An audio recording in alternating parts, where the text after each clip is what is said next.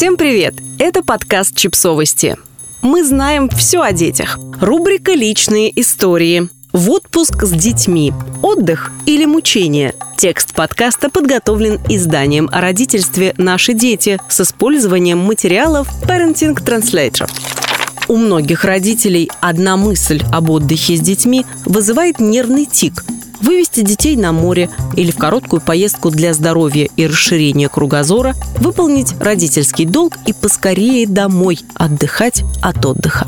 Но я думаю иначе. Не хочу ни с кем спорить и никого ни в чем переубеждать, просто расскажу про свой опыт и о том, почему я всегда путешествую с ребенком. И если хотя бы одной маме с ребенком мой опыт поможет, то я буду счастлива. Зачем вообще путешествовать с детьми? Если вам нравится таскать за собой детей по миру, знайте, исследования говорят о том, что совместные путешествия укрепляют связь между членами семьи. Но, честно говоря, я считаю, что главное – хорошо проводить время вместе. Вкусно, комфортно, весело, безопасно. Любимые родители рядом и свободны, и ребенок счастлив в Москве или на вершине Килиманджаро. Итак, если вы все же решились последовать нашему примеру, с какими трудностями вы можете столкнуться? Джетлаг, усталость, сонливость и невозможность придерживаться графика сна и бодрствования из-за смены часовых поясов. С этой проблемой сталкиваются почти все путешественники. Как же с ней справляться? Во-первых, полезно знать формулу преодоления эффектов джетлага. Число дней, которые понадобятся, чтобы прийти в норму, две трети от числа пересеченных часовых поясов. Если, к примеру, вы пересекли 6 поясов, то ваш сон нормализуется через 4 дня. Еще несколько фактов.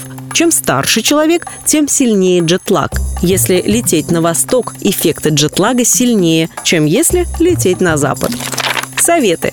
Побольше бывайте на солнце в течение дня. Естественный свет – лучший инструмент для налаживания циркадных ритмов. Старайтесь поменьше использовать искусственный свет и голубой свет экранов по вечерам. Этот свет может подавлять выработку мелатонина вашим организмом. Будьте готовы к тому, что из-за эффектов джетлага у детей может испортиться аппетит и возникнуть проблемы с пищеварением. Что это значит на практике? Побольше гулять и возвращаться в отель или апартаменты уставшими, чтобы принять душ, немного почитать и лечь спать. Мы всегда стараемся проводить как можно больше времени на улице. Тогда дочка устает, не просит планшет и мультики и быстро адаптируется к новому графику. И если в первые дни путешествия у нее не очень хороший аппетит, я не заставляю ее есть по графику. Очень скоро все приходит в норму. Как развлечь детей во время поездок? Скучающие в поездке дети – одно из главных опасений родителей. Ведь от скуки дети начинают ныть, плохо себя вести и даже мешать окружающим. Конечно, многое зависит от возраста, привычек, характера ребенка, но я расскажу про несколько важных, на мой взгляд, вещей. Двигайтесь, когда возможно.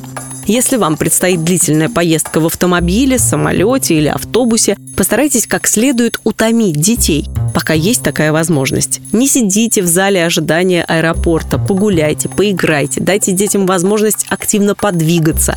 Тогда часы в замкнутом пространстве будет перенести легче. Берите с собой вещи небольшого размера, но много. Лучше не брать с собой объемные и тяжелые игрушки. Постарайтесь подготовить много маленьких и легких вещей, чтобы предложить малышам разнообразные развлечения на время поездки. Блокнот, наклейки, раскраску, игры на карточках. Они занимают совсем мало места, но несколько таких игр помогут занять ребенка на целые часы. Магнитная азбука и игры на магнитах, например, морской бой. Но самое главное – настроиться самому и настроить ребенка на то, что поездка – это приключение. Не надо стремиться сделать все как дома. Лучше воспринимать все с вами происходящее как часть приключения, радоваться и получать удовольствие.